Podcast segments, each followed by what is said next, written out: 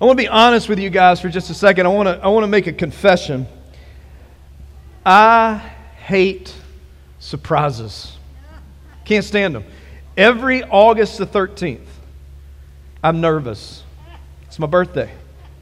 And I get nervous when people are like, hey man, you want to go out to lunch today or can I take you out to dinner? Uh, not today. It's your birthday. I'd like to take you out. No, because the problem is they know that I don't like surprises. And if I choose to go to said whatever restaurant, and, and it's always the restaurant that I would obviously want to go to to try to entice me, but you end up going to the restaurant and you're worried that you're about to get a surprise that you don't want. And then when you're not paying attention, that friend of yours whispers to the waiter or the waitress and says, It's his birthday. And the next thing you know, you've got a big sombrero on. People are singing jingles to you that they've written, and everybody in the restaurant has focused their attention on you. Any, anybody with me that you hate that? Show of hands that you hate that. Okay, you see all these people? You are traumatizing us. Stop doing that. Years ago, my birthday rolled around, and I began doing the ritual of preparing myself to not be surprised. And so a friend of mine said, I'd love to take you out to dinner tonight or to lunch. And I said, Hey, man, I appreciate it. Schedule's full today, celebrating myself. Uh, I'm good. So the next week, he came back and said, Hey, you want to go to lunch today? I got some time. I was like, Sure, we'll go to lunch today. Wasn't thinking, because I had already pre prepared myself the week before. But on this day, we rolled up to the Japanese steakhouse. I'm not thinking. I get up to go to the restroom. Mistake number one. I come back He's grinning. What, what's the deal? Nothing. I was just thinking about a joke. And the next thing I know, I hear a drum beating. Then my heart is beating. And I'm like, oh, somebody has a birthday. I feel so bad for them. And then they all crowd around our table and make me stand in a chair. And they begin singing Happy Birthday. I hated it. Random strangers got me. And uh, as I blew out the candle that day, my birthday wish was for a new friend. I don't like surprises. Any, anybody in here, you don't like to be surprised. You know, as, a, as surprised as I was, I can't imagine the surprise that was on the faces of Mary Magdalene and Mary and Salome the day that they approach that tomb. And they, they get there, and nobody's there. There's not a single disciple that was sitting outside of the tomb counting down to the resurrection. Jesus had warned them this whole time that, hey, three days, I'm out. And you would think that disciples would have gotten that, and they would be sitting, camping out outside that tomb, celebrating just as we would New Year's of waiting for the ball to drop, they were not waiting for the stone to be rolled away. I want you to think about that. Jesus' closest followers were doing exactly what we would expect them to do since they expected for Jesus to do what dead people do, and dead people do nothing. Nothing. So the Sabbath is over. And Mary and Mary and Salome go to purchase some spices because they need to anoint the body of Jesus and prepare it and give it the body a proper burial. They didn't have a chance to do this beforehand because the whole trial of Jesus, this, this thing escalated so quick from the Last Supper that he's arrested, and by morning, Jesus is being crucified on a cross by the Romans and at the hands of the Jewish leaders. And so he's arrested. He dies. They wake up on the Friday morning. They hear the news that their rabbi is being crucified. This is a shock to them. They didn't have time to catch up emotionally, so much less they didn't even have time to go and get the proper spices and, and what they needed for this burial. They, they believed that Jesus was a teacher, he was a miracle worker from God and that their hope had been that, that he was the promised Messiah. But in this moment, their hopes of him being the Messiah had been completely shattered because Messiahs do not die. Hope had been lost. And through the tears, these women watched the body of Jesus battered and broken. Their friend, their teacher, being pulled off of this cross and carried over to a borrowed tomb and placed in that borrowed tomb. They, they saw his body quickly be embalmed, and in a rush, they, they get him buried at the start of Sabbath. Their hearts are broken, their hopes shattered. You put yourself in that position. They're in absolute shock at the events that they just witnessed in this very short time. These women, they'll spend the next couple of days just in shock that just yesterday he was with us. We were walking the streets of Jerusalem. We were worshiping. He was teaching us. But after the Passover, they had to do something, so they decide Sabbath is over, Passover is over. We need to go to the tomb and we need to get inside to the body of Jesus and make the preparation and give him the proper anointing and burial that he deserved. So we pick up the story Mark chapter 16. And it says this when the Sabbath was past, Mary Magdalene, Mary the mother of James, and Salome brought their spices, so that they may go and anoint him. And very early on the first day of the week, that would be a Sunday, when the sun had risen, they went to the tomb and, and they were saying to one another, Who's going to roll the stone away for us from the entrance of the tomb? And looking up, they saw that the stone had been rolled back because it was a very large stone. It would have taken a few people, four, maybe five people, and a couple of pry bars to move this stone back and forth. The, the stones were put there to keep animals from coming in and having a meal, okay? And so every tomb had a stone.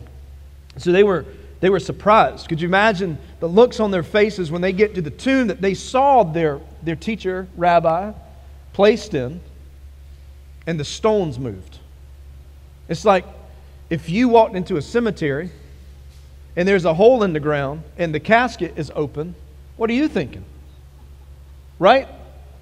You're thinking, A, let's run. Let's get out of here. Then you'll start processing why this was opened. So they, they have this shock. They knew something about this situation is not right because I saw him go in the tomb.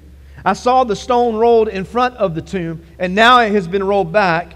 And so what they do is they entered the tomb and they saw the body of Jesus was not there. They feared the worst. Somebody has taken this body. What, what did they do? Because they, they had already been so cruel to Jesus with the way that he was crucified and the way he was beaten.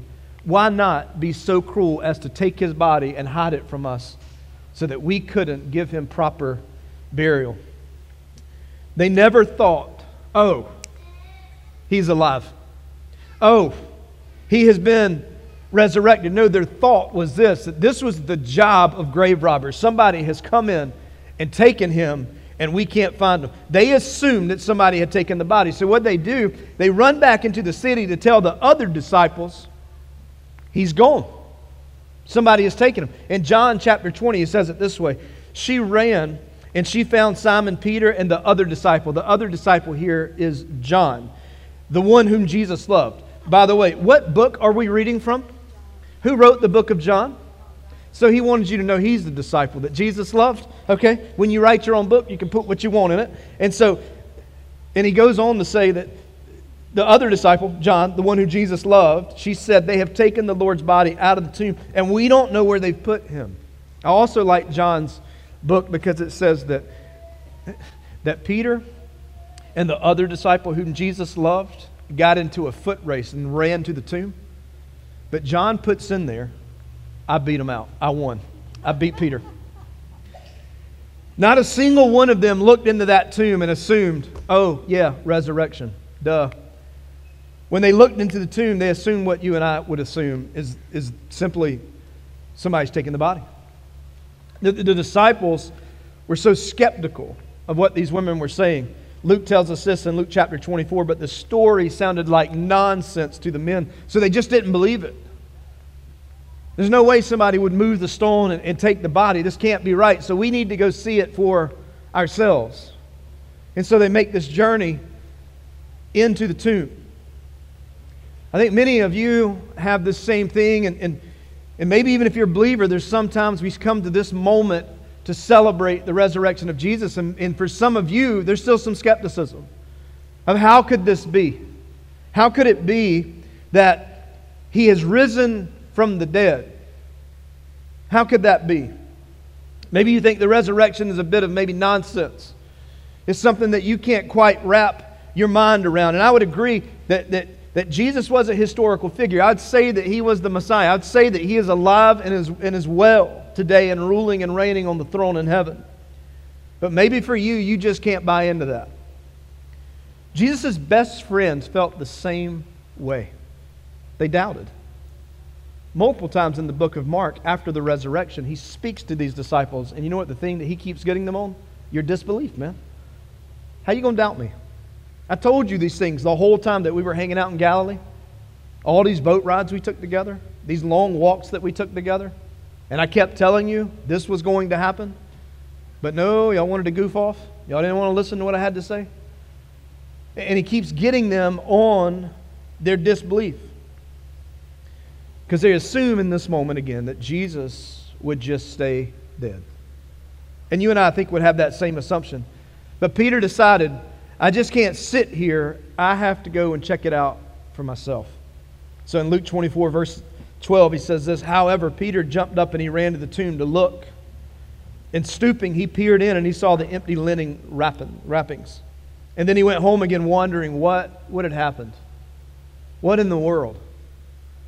See, he, he missed the one key piece there was the linen that had wrapped Jesus. We also call those the translation swaddling clothes. Have we heard that before? That when Jesus was born, they wrapped him in swaddling clothes. This is swaddling clothes is the thing that it was linen burial wraps. The reason this was at the birth of Jesus is because all of the sacrificial lambs that were used for temple worship were raised right there in Bethlehem. And to protect them, they would wrap them in swaddling clothes. So Jesus is the lamb. He's a sacrificial lamb here. And so Peter's here wondering. Here's the linen, and it's folded neatly on the side. You know how you have like a nice dinner and you're not finished yet? You're coming back to the table. And what do you do with your napkin? Just throw it in the middle of the plate? You fold it neatly and lay it to the side. Jesus had left him a sign. He folded his linen neatly. I'm coming back. But Peter missed it. And now he's wondering. And I think this is one of the most important parts of this resurrection narrative is this that, that the men and women that were closest to the action, the writers of the New Testament Gospels, had their doubts, they had their moments. Even knowing all these things, being with him, hearing from him, spending time with him, here they are sitting in their doubts and wondering what in the world has just happened. And they documented their own disbelief because John writes a lot of things about him outrunning and him being the disciple that Peter loved. But the thing I love about John, he also documents his disbelief in this whole resurrection. So the Bible tells us that on the first day of the week, on Sunday, the disciples were together, they were hiding. They're not out in the streets proclaiming the resurrection. This is not on the topic. They, they are locked behind closed doors because they're afraid of what might happen to them. You saw it happen to Jesus, and we've been associated. What are they going to do with us now that they got him out of the way? They're coming for us. So you and I would do the same thing that they would do is go lock ourselves away and hide. So the Bible tells us in John chapter 20, on the evening of that day, the first day of the week, the doors were locked where the disciples were for fear of the Jewish people, because those are the ones that went after Jesus. And Jesus came and he stood among them and he said to them, Peace be with you. It's probably a good first word for Jesus to speak to them, being that the door was locked and they haven't seen him because they're thinking he's not in the tomb. So he's not in the tomb because somebody stole his body, but now I'm looking physically at him. And so Jesus decides to say, hey guys, before you freak out, peace be with you. Have some peace, okay? And in their hiding, This missing body of Jesus is now standing right in front of them. The body that was placed in the tomb is right in front of them physically. It's here. But they still can't wrap their minds around the fact that this is it. This is Jesus. This is we, we grabbed him from there. We, we saw him in the tomb. We heard what Salome and Mary and Mary said. How in the world did this dude get into the room? That would have been my question. Because I'd have been like, Peter, did you leave the door unlocked? How did he get in?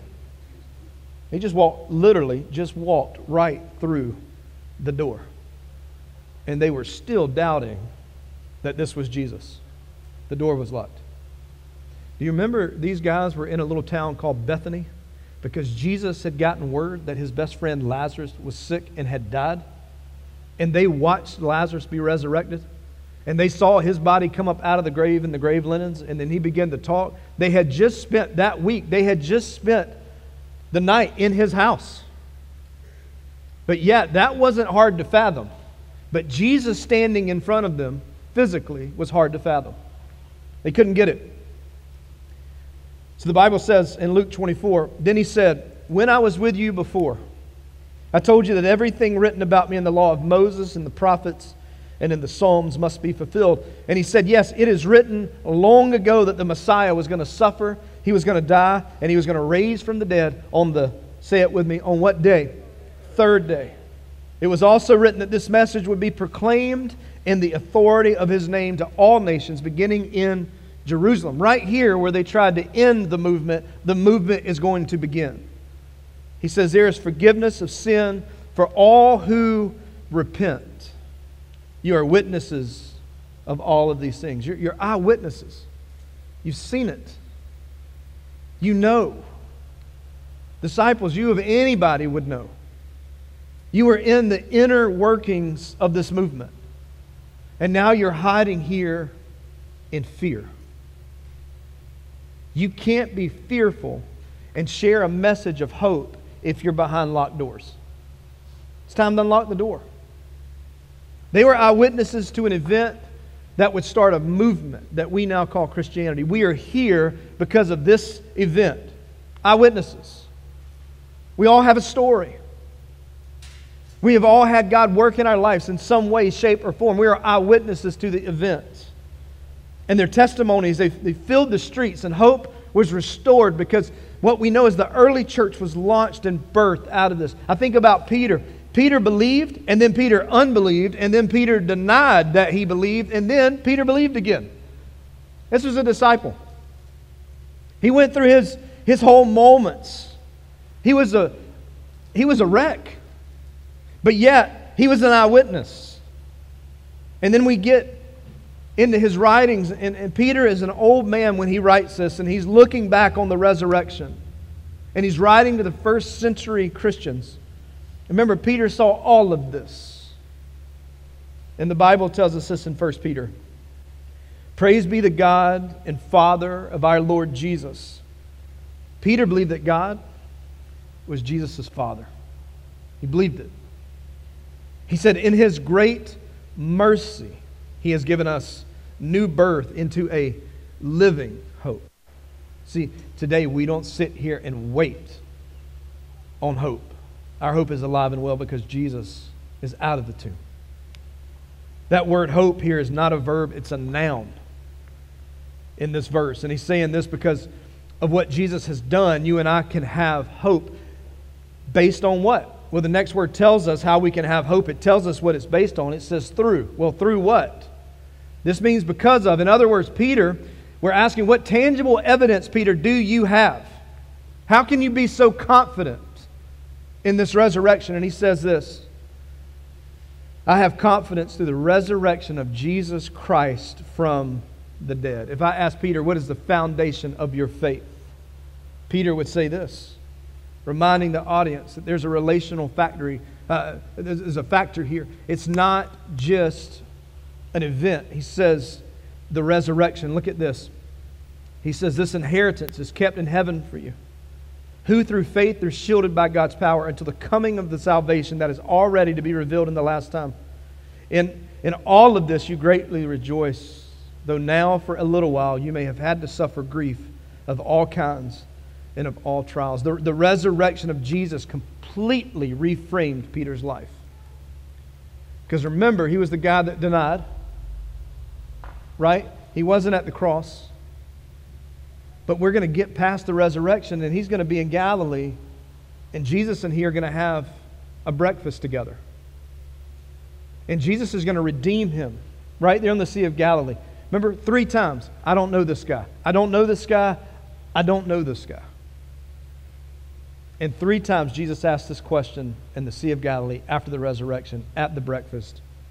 He said, Do you love me? Do you love me?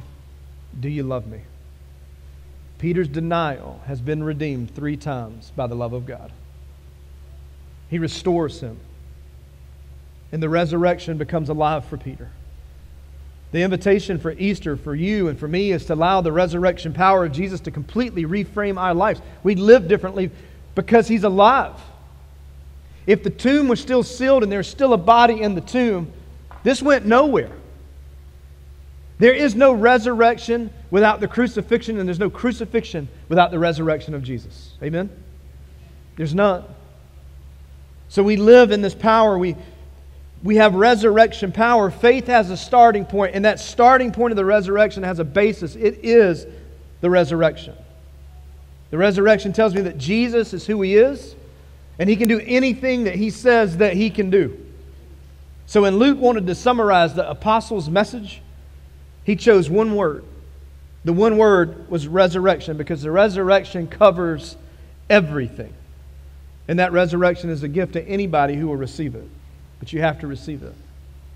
The Bible says this For you know that God paid a ransom to save you from the empty life that you inherited from your ancestors. And it was not paid with mere gold or silver, which that loses its value, but it was the precious blood of Christ, the sinless, spotless Lamb, the substitutionary atonement. That's the value. Today we talk about the resurrection and celebrate because it's real and Jesus is alive. And you may have your doubts. Jesus is not intimidated by your doubts. There's an invitation for you to come to the table. He will work with you with those doubts. I have doubts at times. Anybody else have doubts in this room? It's okay. Thomas doubted. And for him, he had to put his hands in the wounds and in the side.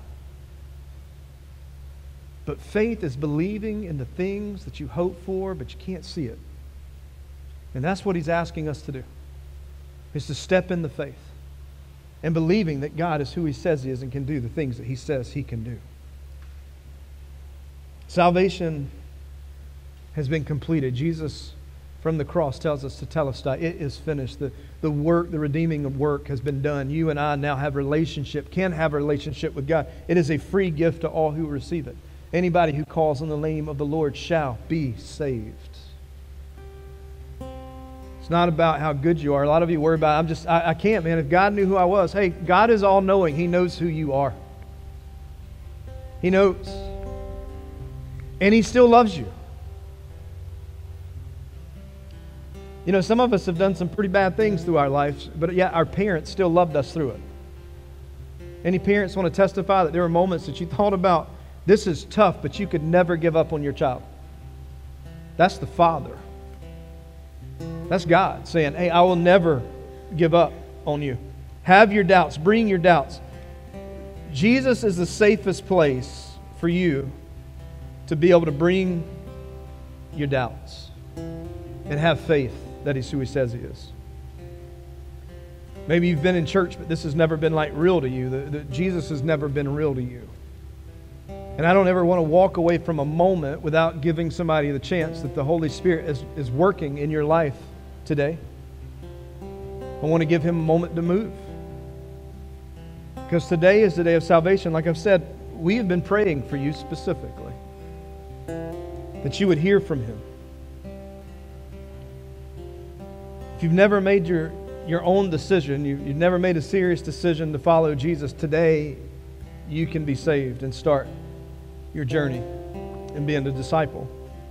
Today you can experience the resurrection power of Jesus. If, if you would just bow your heads with me. If that's you this morning, you just you feel the whole you, there's something going on inside of you. You're wrestling with something right now. That's called tension. And tension's created by the Holy Spirit. You may not even know who the Holy Spirit is. But Jesus told us that He sends us the Holy Spirit because He is the one that convicts us and gives us counsel and, and enlightens us. And the reason that you've even come to this place to feel that tension is because the Holy Spirit has revealed something in you that you are in need of a Savior. And if that's you this morning, I want you to pray this with me. This is not a special prayer. You don't have to worry about, I didn't get all the syllables right, so am I really saved? This is just a, a simple example of you crying out to God. If this morning you're saying, listen, I, I need Jesus, I feel that tension inside of me right now. Would you pray this? Dear God, thank you for loving me and sending Jesus into the world. I believe he died on the cross for my sins and rose again. Forgive me for my sins and give me the gift of eternal life. God, I surrender my life to you in Jesus' name. In Jesus' name. And if you prayed that prayer right now in this moment, an amazing thing happened. The Holy Spirit has just entered into you, has filled you in this moment. Your name has been written in the Lamb's book of life. That you are a follower of Jesus, you have been radically saved in that moment. And if you've prayed that prayer, I, I want to talk to you. I want to pray with you. After the service, I want you to come and, find me or find one of our elders, find someone, and share. I want to help you as you start your journey. Father, I thank you this morning. Your resurrection power. Thank you for that tomb that has been opened. Thank you that we can. Thank you that we can just sit here and, and just think about all that you've done for us.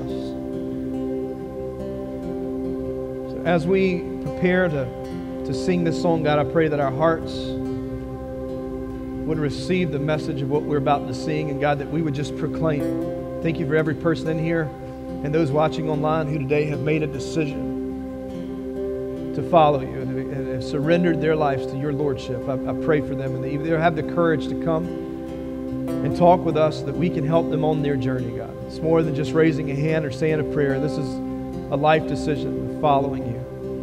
And I pray these things in the name of Jesus. Amen and amen. Would you stand and let's worship?